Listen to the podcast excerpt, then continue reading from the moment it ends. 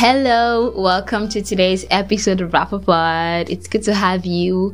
How's your day going? How was your rest? I'm sure it was fine. Mine was awesome.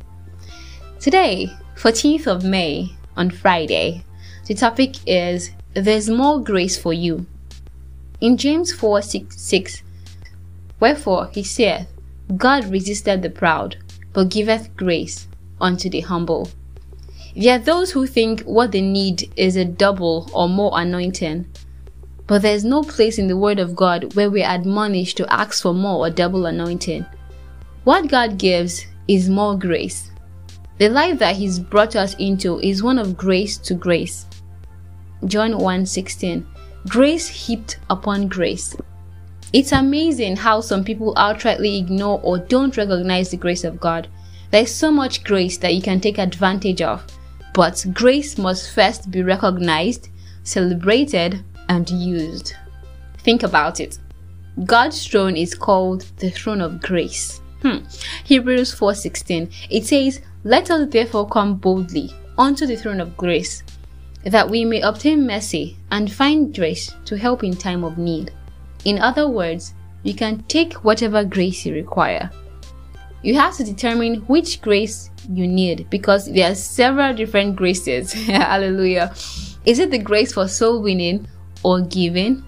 Which grace do you want? which grace do you want? This is a special season in God's calendar. He's releasing more grace. Take advantage of that special grace even now for your work, your family, your finances, leadership, etc. Do you realize it requires grace to deal with certain people and handle certain situations.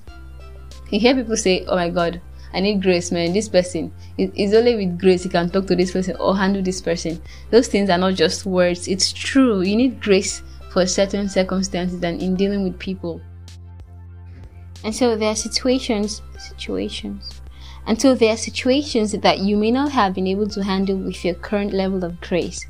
But with more grace, you can. And that means the Lord is promoting you to the next level with more grace for your new level. Hallelujah. Receive more grace for these times and walk in dominion and absolute victory and mastery over circumstances by the power of the Holy Ghost.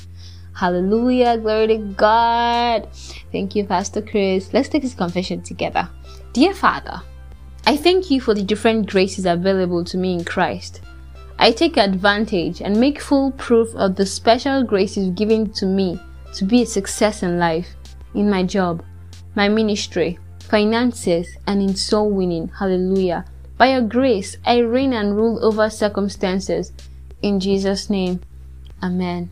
Thank you for listening to today's episode. Do well to join us tomorrow for another amazing one.